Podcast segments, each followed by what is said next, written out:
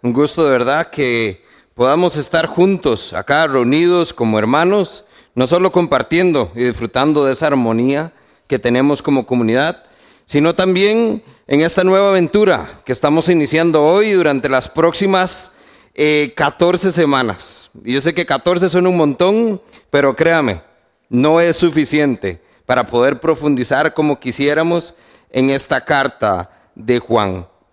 Si usted tiene su Biblia, acompáñeme entonces a la primera carta de Juan. Vamos a estar ahí entonces en el capítulo 1. Si usted nos visita por primera vez o se reincorpora después de mucho tiempo, o si es quizás la segunda, tercera vez, les contamos que las últimas semanas y meses prácticamente nos hemos estado preparando para este momento. Estamos iniciando un estudio verso a verso sobre las epístolas de Juan, las tres cartas que él escribe y vamos entonces a estar todos juntos, niños, eh, jóvenes, preadolescentes, los adolescentes, los jóvenes adultos, hombres, mujeres, todos vamos a estar inmersos en esta carta. Y esperamos que realmente sea de mucha bendición para todos nosotros.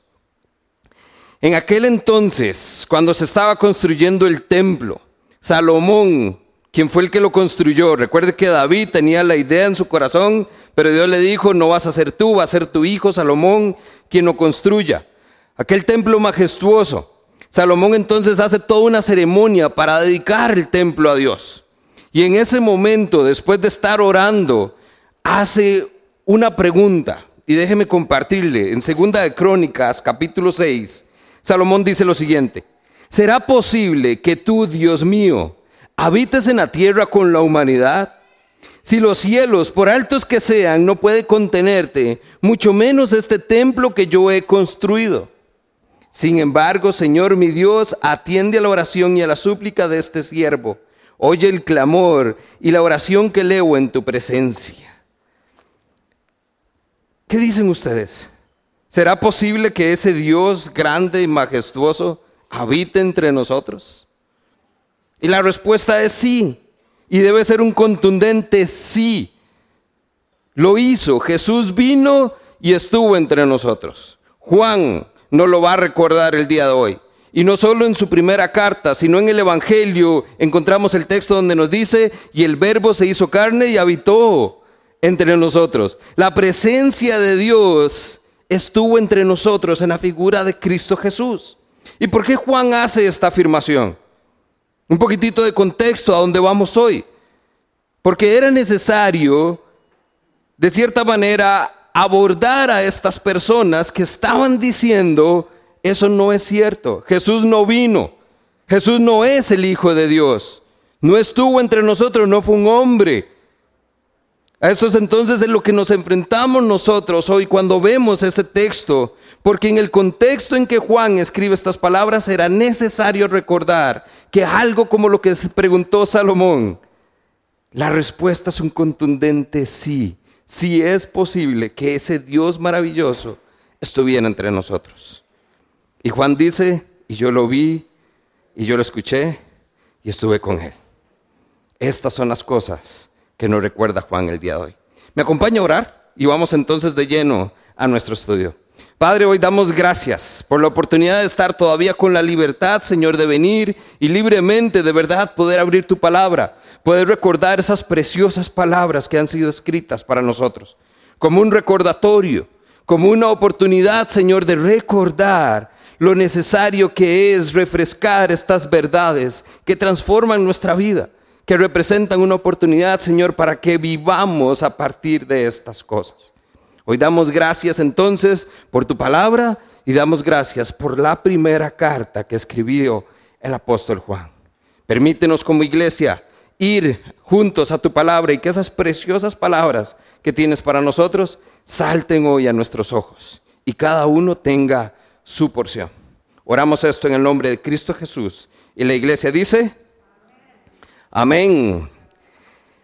Vamos entonces, si no tiene su Biblia, puede levantar su mano y le hacemos llegar una. Eh, mi recomendación siempre lo ha sido, pero en esta pues soy un poco más puntual, es estudio verso a verso. Entonces créame, tener el libro va a ser mucho más práctico. Hoy vamos a ir y venir entre la primera carta de Juan y el Evangelio de Juan. Entonces es mucho más práctico tener ese libro y poder nada más darle vuelta a las hojitas, créame. Un poquitito nada más de contexto entonces, en donde estamos iniciando el estudio hoy, capítulo 1, verso 1. Había este grupo de personas que habían estado entonces dentro de la iglesia, poniendo esta idea de que Cristo no era el Mesías, de que Jesús no era el Hijo de Dios y que no había estado entre nosotros. Esto entonces, Juan se refiere a ellos, habían estado con nosotros, pero nunca fueron realmente parte de nosotros. Esto que vamos a ver hoy es un prólogo, no es una salutación, no vamos a encontrar lo que cuando otras veces hicimos los estudios en la carta de Gálatas o de Filipenses con Pablo, veíamos primero su presentación, sus credenciales, el remitente, a quién va escrito, el destinatario, qué es lo que está describiendo. Simplemente encontramos de una vez una verdad que Juan revela. Es prácticamente una exhortación y no se lee hoy como una carta, deberíamos leerlo más como un pequeño sermón. De primera entrada vamos a encontrar un sentido de repetición. Y esto realmente es una oportunidad porque no es que Juan no estaba acuerdo y repetía y repetía y repetía.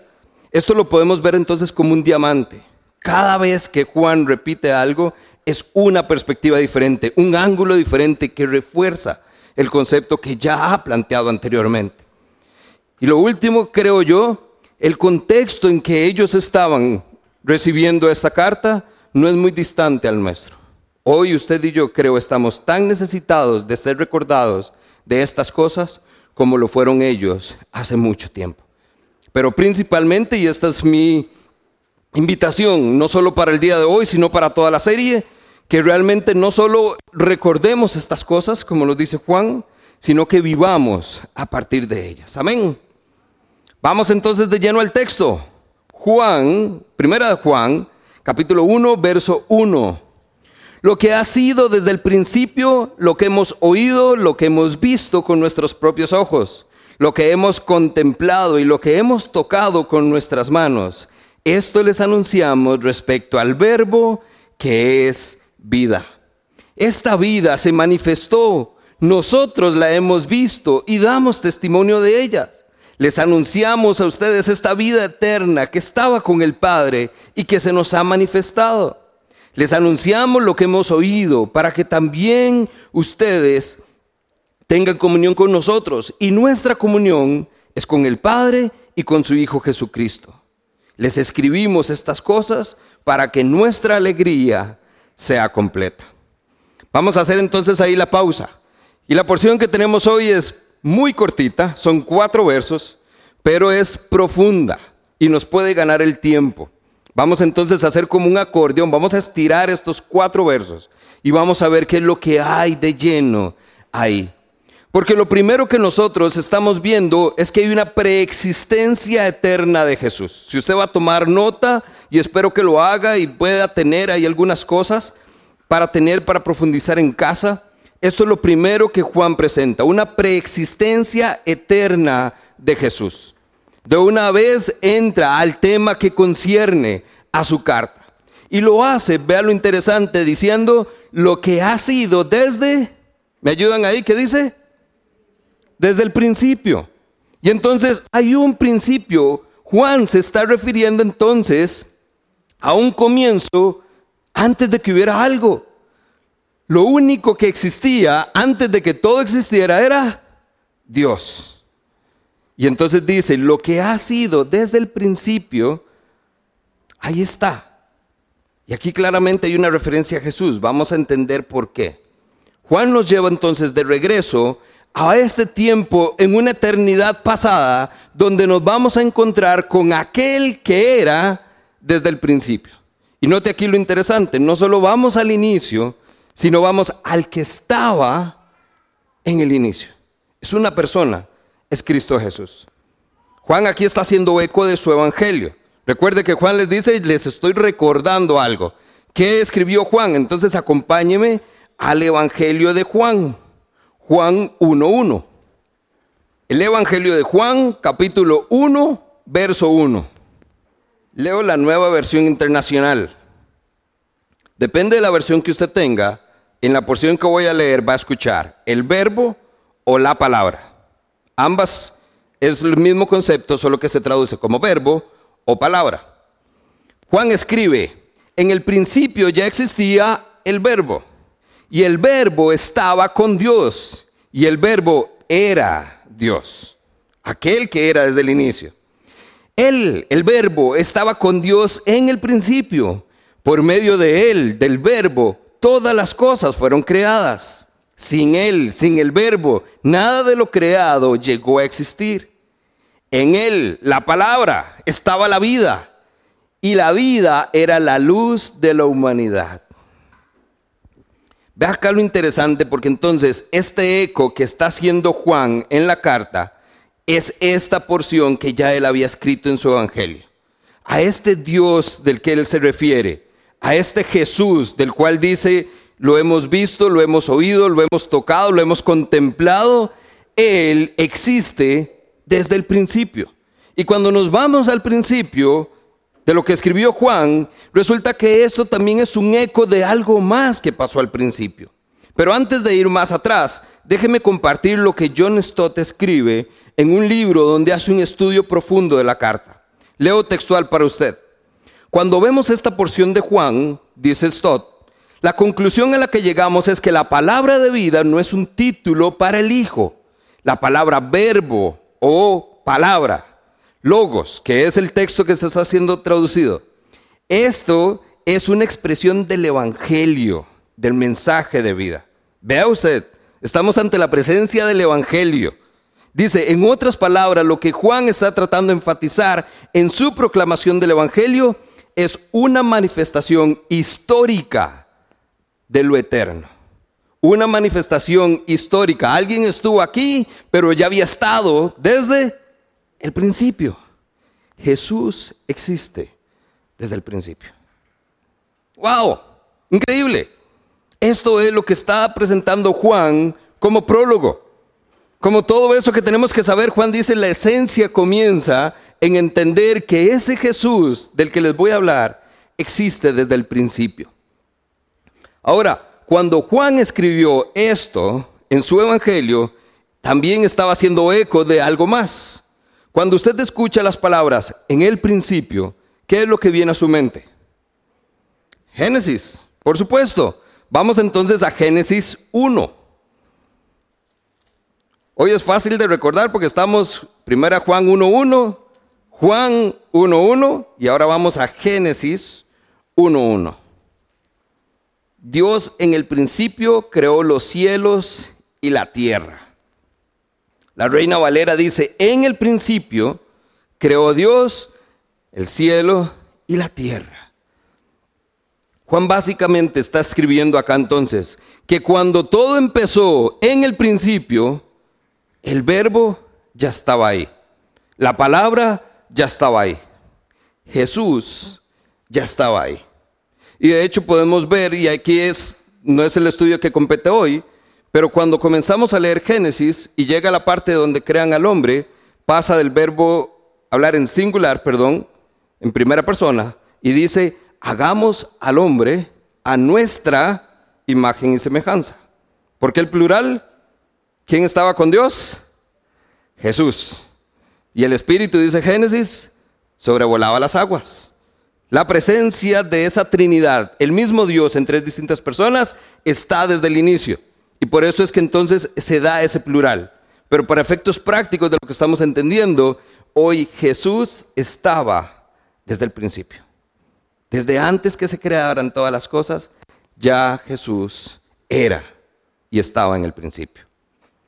Esta notable y profunda porción no solamente es un prefacio o una introducción, es una recapitulación del libro entero, de todo lo que vamos a ver. El recordatorio que entonces vemos acá trata con los temas que vamos a ver claves a lo largo de todo el estudio.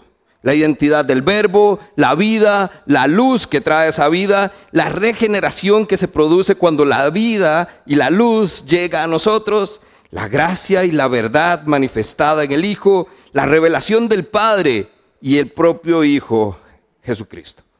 Todo esto que vemos hoy es la esencia de la carta de Juan y está presentada en el primer versículo. Asombroso, ¿no? Tres cosas entonces vemos solo en esta primera porción. Dice Juan, en el principio ya existía el verbo, número uno.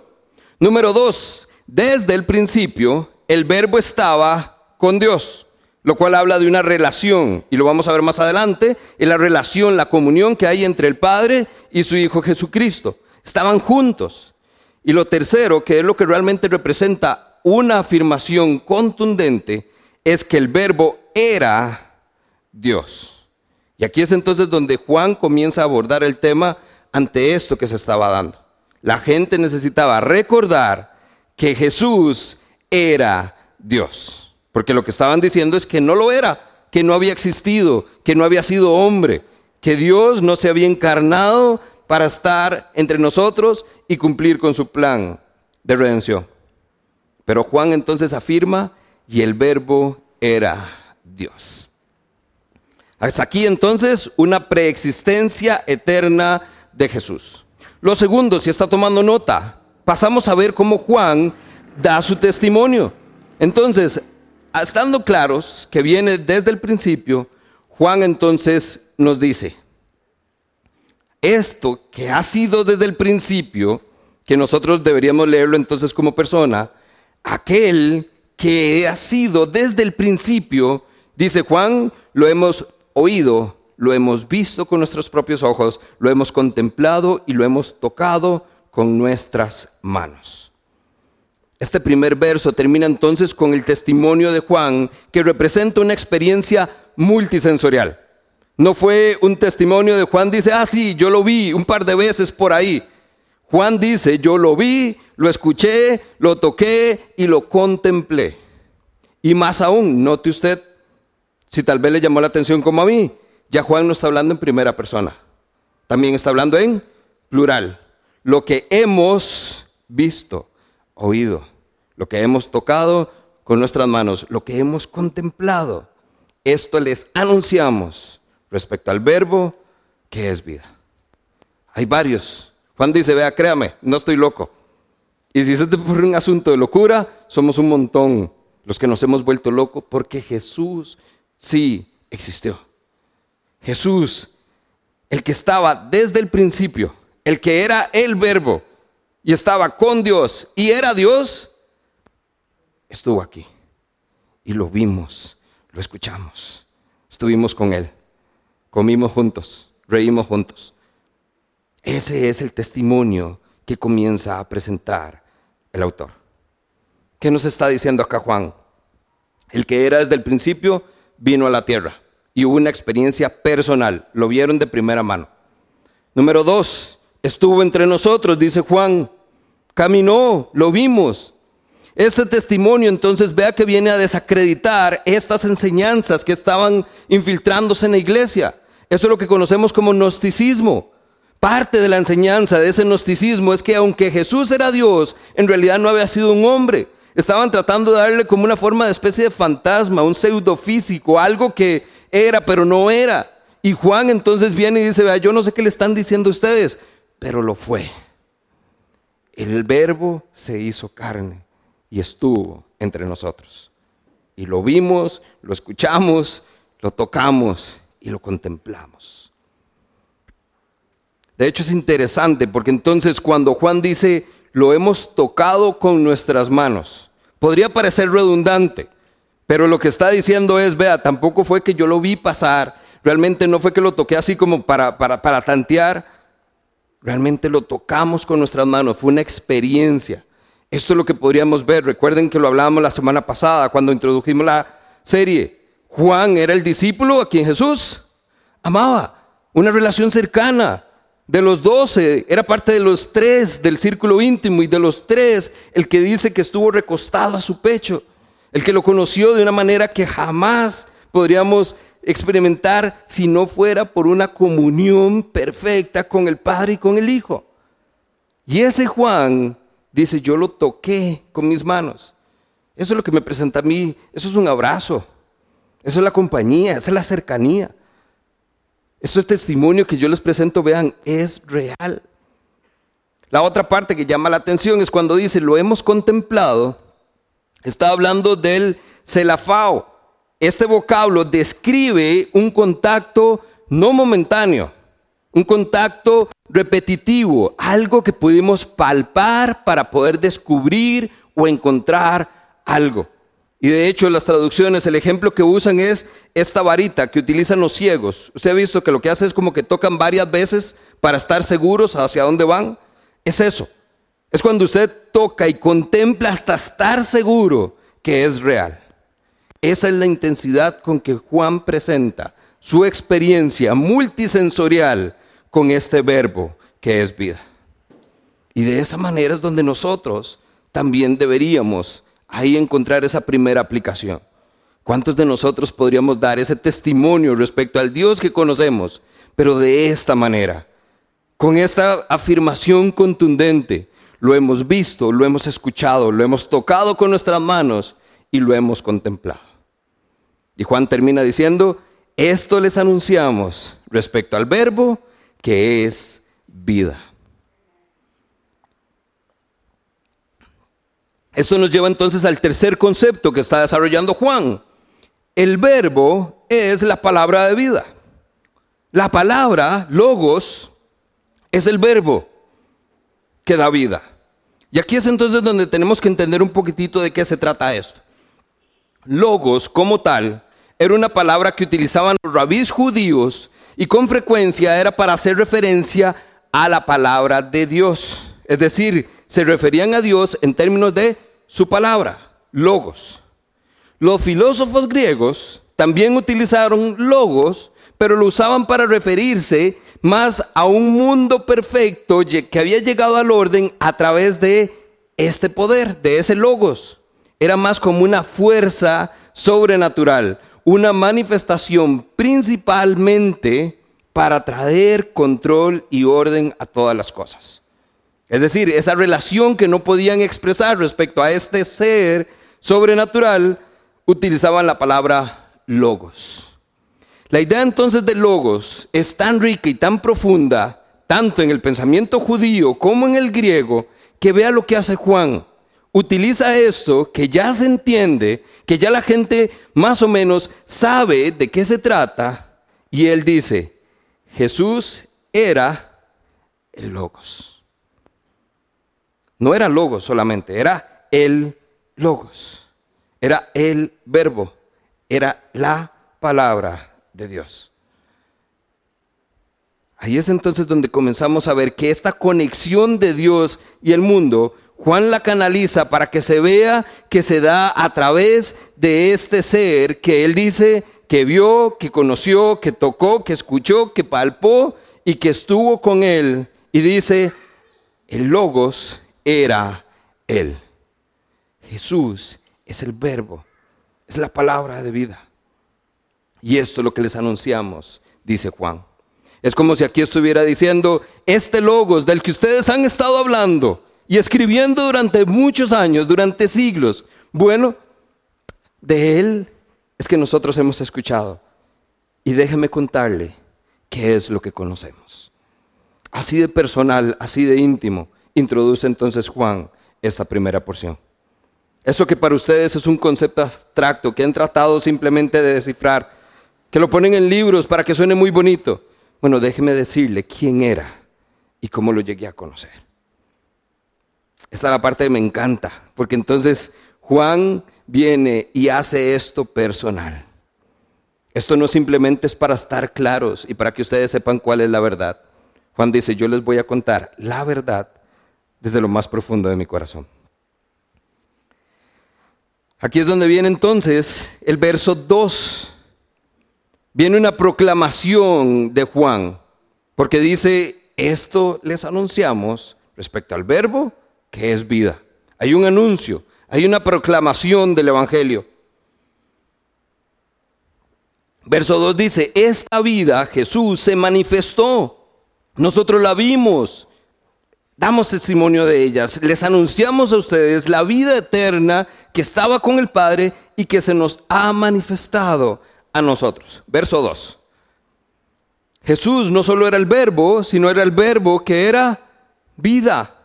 Esta es la primera proclamación que hace Juan. Cuando dice que les anunciamos estas cosas, Juan se está presentando a sí mismo como un testigo.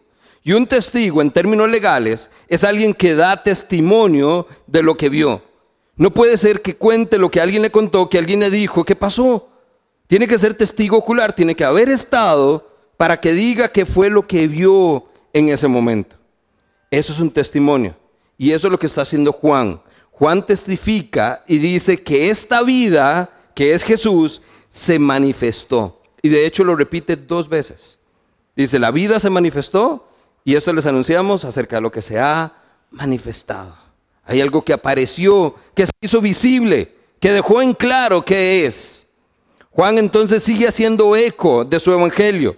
En el verso 3, donde dice, por medio de él todas las cosas fueron creadas y nada de lo creado llegó a existir sin él. Este es Jesús, el verbo, y el verbo ahora también es vida. Y esta vida se ha manifestado a nosotros. Es algo real y no lo podemos negar. Es más, vea cómo lo refuerza Pablo. Acompáñeme a Colosenses capítulo 1. No me lo crea a mí, léalo, esté seguro de que lo que estamos diciendo es verdad. Colosenses capítulo 1, versos 15 al 17.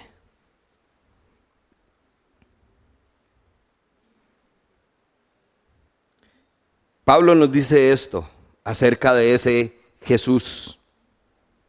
Leo para usted nueva traducción viviente. Cristo es la imagen visible del Dios invisible. Cristo ya existía antes de que las cosas fueran creadas y es supremo sobre toda la creación. Porque por medio de Él Dios creó todo lo que existe, en los lugares celestiales y en la tierra. Hizo las cosas que podemos ver y las cosas que no podemos ver tales como tronos, reinos, gobernantes y autoridades del mundo invisible. Todo. ¿Qué dice su versión? Todo. Todo fue creado por medio de Él y para Él. Él, Jesús, el verbo, la vida ya existía antes de todas las cosas y mantiene unida toda la creación. Este es el verbo el que ha sido desde el principio y se manifestó a nosotros de una manera visible, palpable. Esto es testimonio para qué? Para estas personas que están diciendo, no, eso no pasó. Juan les dice, sí, sí pasó. Yo lo vi, lo escuché, lo sentí y lo contemplé. Y no fui solo yo, fuimos varios. Es real. Lo primero entonces que nos dice Juan, el verbo también es vida. Y esa vida es eterna. Número uno. Número dos, esa vida estaba con el Padre, lo cual habla de una relación. Y aquí es donde entonces tenemos que ver. Hay una relación preexistente de amor, de comunión entre el Padre y el Hijo. Por eso es que ahorita vamos a ver en el verso que sigue donde dice, y esa comunión es con el Padre y con el Hijo. Es con ambos. Aquí no podemos separar. Necesitamos estar juntos con nuestro Dios en comunión y esa comunión con Dios es con el Padre y con el Hijo. Esto es lo que se refirió Juan cuando escribe en su Evangelio, capítulo 17, verso 24, porque me has amado antes de la fundación del mundo. Su amor, su relación es desde antes de la fundación del mundo, es preexistente. Y lo tercero que menciona Juan respecto a esa vida es que no solo es eterna, no solo es con Dios, Padre, sino dice, y esta vida es distinta al Padre. Lo cual ese es el concepto de la Trinidad, cosas que son a veces difíciles de entender, pero lo que está diciendo es lo mismo. El verbo estaba con Dios y el verbo era Dios, pero el verbo era distinto a Dios. El Padre y el Hijo son personas distintas, pero es un mismo Dios. Ese Dios que existe en tres personas, Padre, Hijo y Espíritu Santo.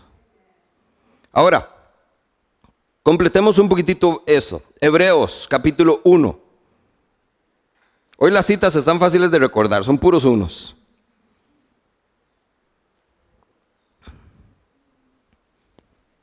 ¿Por qué esta vida es importante? Porque es claro e indispensable entender que esa vida se manifestó. Hebreos 1, versos 1 al 3. Vea lo que escribe el autor de Hebreos. Hace mucho tiempo Dios habló muchas veces y de distintas maneras a nuestros antepasados. Y esto lo hizo por medio de los profetas. Interesante. Ahora dice, en los últimos días Dios ha hablado por medio de su Hijo. Dios le prometió todo al Hijo como herencia y mediante el Hijo creó el universo. El Hijo irradia la gloria de Dios y expresa el carácter mismo de Dios y sostiene todo con el gran poder de su palabra. Esta es la manifestación del Hijo, una manifestación real y visible, eterna incluso. Es lo mismo que entonces Juan, también en su oración, antes de ir a la cruz, en el capítulo 17, él dice, y esta es la vida eterna, que te conozcan a ti, el único Dios verdadero, y a Jesucristo, a quien tú has enviado. Esta es la introducción a este concepto de comunión que va a desarrollar Juan seguidamente. Pero tenemos que tener claro que esta vida manifestada gira alrededor del Padre y del Hijo. La nueva traducción viviente pone este verso 2, dice, y ahora testificamos y anunciamos al que es la vida eterna. Esa vida eterna, entonces vea que va eh, acompañada de dos verbos, anunciar y testificar. Parecieran lo mismo, pero no es lo mismo. Testificar nos habla de dar un testimonio, algo que vi, no, sé, no de lo que sé, sino de lo que vi, perdón. Y anunciar es el mismo, que, el mismo vocablo que se utiliza cuando Jesús le da autoridad a sus apóstoles para ir y predicar el Evangelio. Ese es el anunciar las buenas nuevas. Cuando entonces vemos que esto es lo que ahora anunciamos y testificamos, Juan lo que quiso decir es esto. Aquel que existe desde el principio es el mismo que los apóstoles vieron, escucharon y tocaron. En otras palabras, el Jesús histórico y el Jesús eterno del que les he hablado son el mismo. El mismo Dios, la misma persona. ¿Se da cuenta lo asombroso? Juan está tratando como de tapar todos los posibles huequitos que la gente puede utilizar para decir no lo fue. Y a todos nos presenta un contundente sí, sí lo fue y estuvo entre nosotros. Esa vida se manifestó de una manera extraordinaria. Ahora, este verso 2 que acabamos de desarrollar no es realmente un fin en sí mismo. Esta proclamación del Evangelio, cuando está anunciando que esta vida se manifestó a nosotros, el Evangelio es real, Jesús es real para nosotros. Esto no es un fin en sí mismo, existe un propósito para el cual Juan quiere que lo recordemos. Y ese propósito podemos verlo de dos maneras. El verso 3 nos dice que es un propósito inmediato. Dice, les escribo estas cosas para que ustedes tengan comunión con nosotros. Depende de su versión, puede decir, le anunciamos lo que hemos visto y vivido para que tengan comunión. Ese es el propósito inmediato. Todo esto que estamos hablando y el poder entender la parte fundamental de que Jesús era el verbo y existió desde el principio y ha estado con nosotros desde el inicio, es para que entonces dice, tengamos comunión con Él. El fin último que se desarrolla, lo vamos a ver en el verso 4, es también para que su alegría sea completa. Nos habla de un gozo cumplido. Entonces, este es como el parámetro. Entonces, entre el verso 3 y 4, donde se nos presentan los motivos por los cuales Juan nos escribe. Aquí se mencionan dos de los cinco que son expres, expresados puntualmente a lo largo de la carta. El primero de ellos es para que tengan comunión y el segundo es para que haya un gozo cumplido, para que su alegría sea completa. Ahora, cuando dice que tengamos comunión, esto es importante entenderlo acá, familia. La comunión, nosotros hemos creído siempre que se reduce a la relación social, a ese ratito donde compartimos algo y ya por eso creemos que estamos en comunión. Por eso mucha gente cree que estar aquí hoy es porque estamos para tener comunión. Ahora, comunión, que es coinonía, involucra participación. Y participar es ser parte de. Si usted nada más viene, se sienta, escucha, recibe y se va, mi pregunta para usted hoy es, ¿cuál fue su participación a esta reunión? ¿Hubo comunión? ¿Hubo coinonía entre nosotros? Y eso que apenas le logré sacar un saludito a la entrada o a la salida. Pero muchas veces creemos que esto es comunión, pero no hay participación. Y si no hay participación, no estamos teniendo comunión. Coinonía, la comunión verdadera, bíblica, de la que está hablando Juan, dice que es una relación de vida. Es poder respirar juntos, compartir juntos, amarnos los unos a los otros, con lo que eso conlleva. Esa es la verdadera comunión. Y ese es el verdadero propósito de Juan, escribir estas cosas. Estamos claros con el concepto de comunión, porque ya ahí tenemos tarea, pero vamos a profundizar en casa. ¿Con quién es esa comunión? Vea lo interesante. Dice Juan, primeramente, para que tengan comunión con quién. ¿Qué dice su versión? Con nosotros. ¿Quién es nosotros? ¿De quién está hablando Juan? Si está hablando singular y es él el que escribe la carta, porque ahora dice nosotros. Hermanos, iglesia, la comunidad de fe. Esto es lo interesante, porque hay quienes critican que lo primero que Juan dice es que la comunión es con nosotros, antes que con Dios. Pero vea lo interesante, sí pasa, no siempre, pero muchas veces conocemos casos que la comunión con Dios ha llegado porque llegaron primero a tener comunión con nosotros en una reunión en casa, en una salida, en una conversación casual. Esa comunión con nosotros como comunidad de creyentes abrió puertas para que hubiera comunión con Dios. Por eso Juan está diciendo, primeramente esa comunión es con nosotros, el pueblo de Dios, la comunidad de fe. Pero también dice, y esa comunión es, ¿con quién? Con el Padre, número uno. La mentalidad griega valoraba muchísimo el tema de la comunión. La coinonía, por eso es una palabra que escuchamos con frecuencia. Valoraba muchísimo, pero se limitaba a relaciones humanas. El hombre con hombre. Digo hombre en sentido general. No era hombre con Dios. Por eso incluso cuando Juan dice, y esa comunión es con el Padre y con el Hijo, créame, a la gente que estaba escuchando era ¿Cómo? ¿Podemos tener comunión con Dios? Vea qué lindo. Esto es lo mismo que Juan expresa en esa oración que les hablé de Juan 17.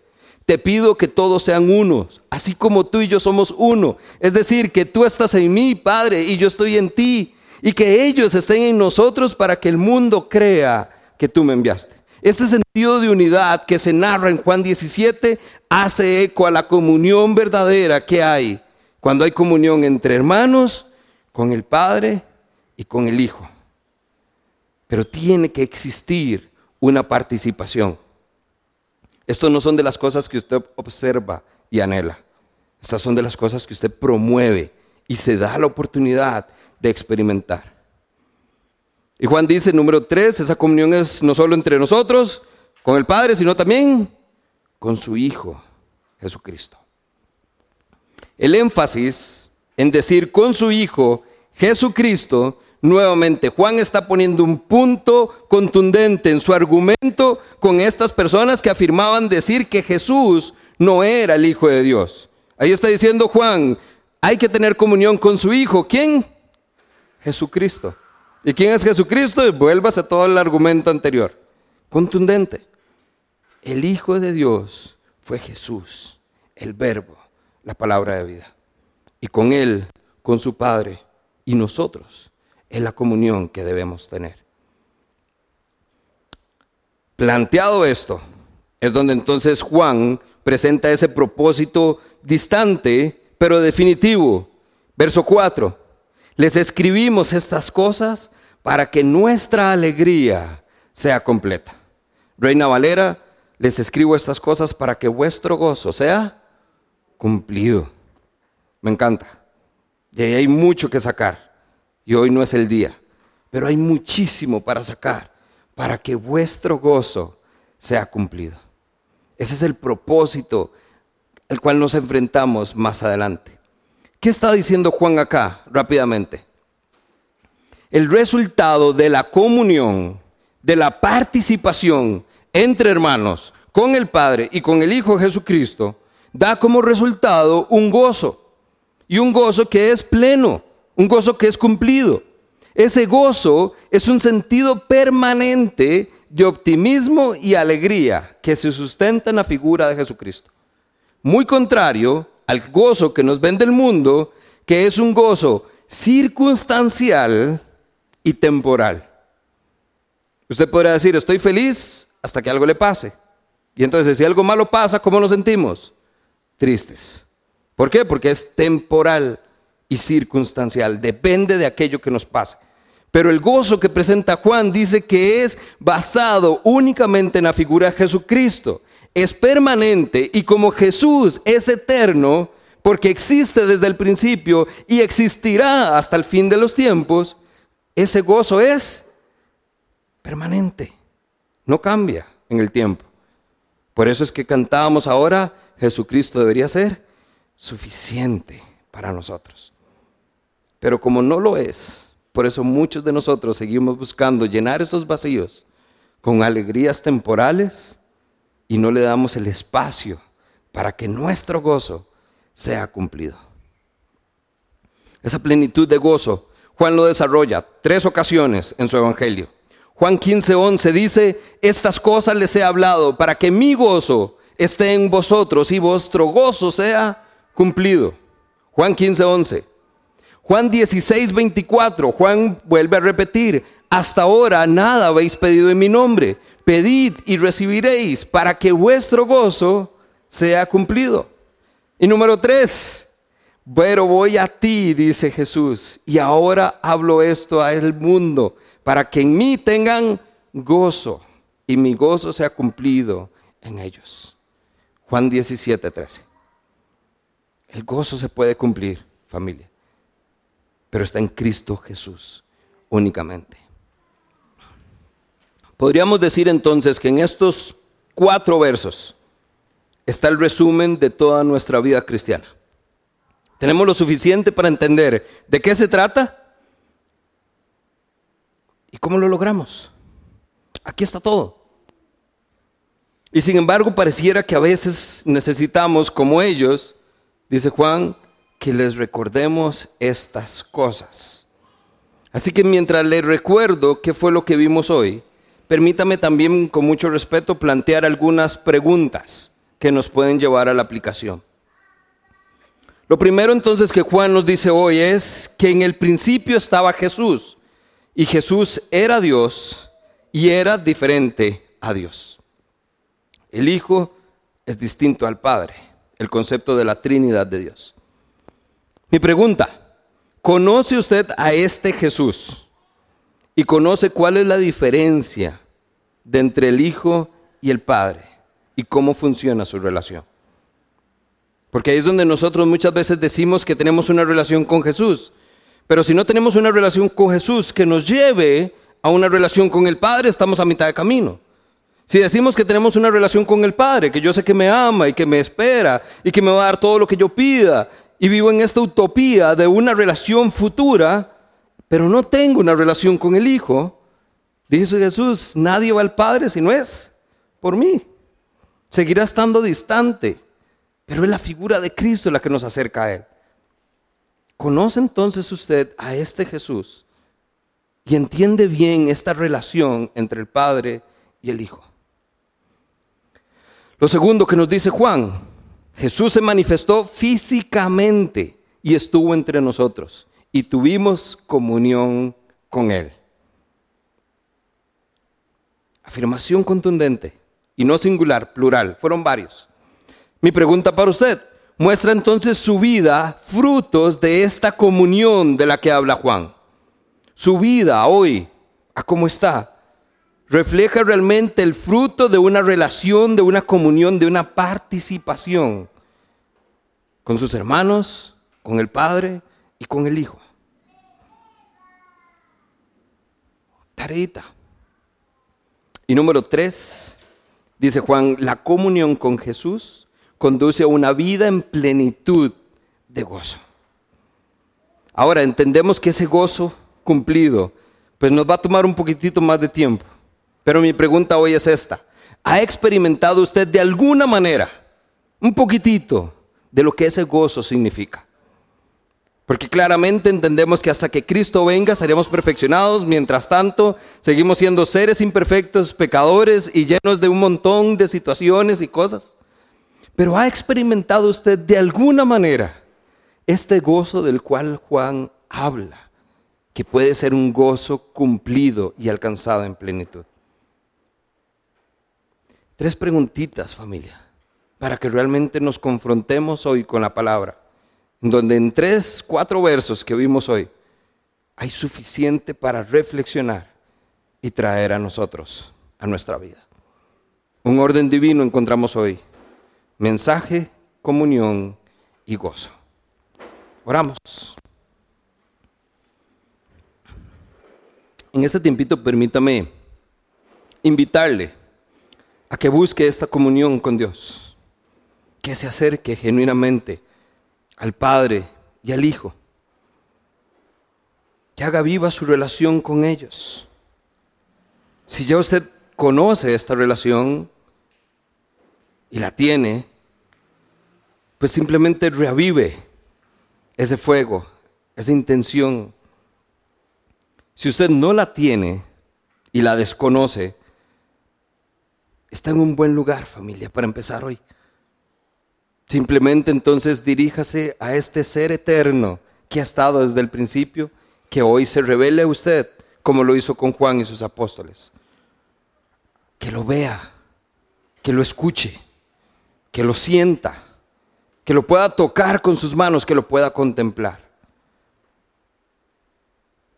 Y si usted hoy es de los que lo ha hecho, pero lo ha dejado de lado y se le ha olvidado, pues hoy también es un buen momento para reencontrarnos con Él. Todos los días es un muy buen día para reencontrarnos con el Cristo eterno, el que ha sido desde el principio, el que es y el que será, el que tiene nuestra vida en sus manos.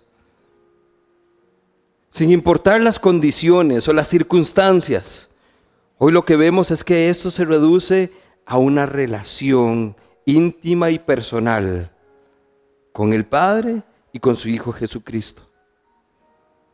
Y dice Juan, y esa comunión empieza con nosotros. Dese la oportunidad de participar de esta obra que Cristo está haciendo en este lugar. Acérquese con confianza. Busque a hermanos, hermanas, amigos genuinos que en su fe puedan ser pilares para que sean edificados, para que sean oportunidades de crecimiento, para que puedan ser confrontados con la verdad y el amor, la gracia de Cristo. Dese la oportunidad de que esa experiencia multisensorial con Cristo llegue a ser palpable y una verdad en nuestras vidas, una realidad que podamos contar a otros. Y finalmente, que sea una oportunidad para también recordar que lo que Juan y los apóstoles vieron, escucharon, tocaron y contemplaron, también eso anunciaron y testificaron. Pida hoy a Dios que le dé el valor, la iniciativa, el coraje, las ganas, el deseo, la intención siquiera de poder contar a otros acerca de estas verdades asombrosas que cambian la vida de nosotros para siempre. Que todo momento sea un buen momento para dar testimonio de aquel que existe desde el principio, del verbo que es vida. Padre, hoy oramos como iglesia para que hagas tu obra en nosotros para que continúes en nosotros avivando en tu espíritu eso que ya has comenzado desde hace tiempo, pero que hoy queremos dar la oportunidad de que haga de verdad una transformación real en nuestra comunidad, en nuestras familias, en nuestros alrededores, en nuestro cantón, en nuestra ciudad, en nuestro mundo, Señor. Oramos para que la vida de Cristo revelada sea una realidad en los corazones de todas estas personas, niños, jóvenes y adultos que la estamos escuchando. Que tu palabra, Señor, sea vida para todos nosotros. En el nombre de Cristo Jesús oramos. Y todos decimos, amén y amén. Familia, hay mucho más que quisiéramos poder sacar, pero como entendemos que hay riqueza y no queremos correr ni dejar nada por alto, entonces ahora a partir de esta semana, todos los días lunes, vamos a estar compartiendo a través del chat de Somos Back una guía de estudio para profundizar en casa. Entonces todos van a tener acceso a una guía de estudio para profundizar en el mensaje del fin de semana y poder aplicarlo y ver también otras verdades que tal vez no pudimos desarrollar a plenitud acá y usted va a poder hacerlo. ¿Cómo? Solito o solita, si quiere hacer esto su devocional, puede hacerlo con su familia. Es una muy buena oportunidad para que como familia se sienten alrededor de la palabra y profundicen juntos. Puede hacerlo con familia o amigos, a través de iglesia en casa. Puede hacerlo a través de los grupos de crecimiento, esos grupitos que ya tenemos en donde nos reunimos y disfrutamos y tenemos comunión. Pues gírelo también alrededor de esto que estamos estudiando como iglesia. Hay grandes oportunidades, pero empieza por el deseo y la intención de querer profundizar cada día más en la palabra. Entonces, a partir de mañana, busque ahí en el chatcito la guía de estudio para profundizar y si no está incluido en el chat, pues nada más mándenos un mensajito para poder agregarle y que tenga entonces acceso a la información.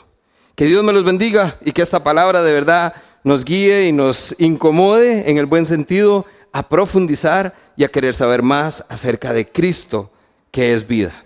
Que Dios me los bendiga, los amamos muchísimo y nos vemos entonces en los próximos días. Quedamos despedidos familia. Nos vemos.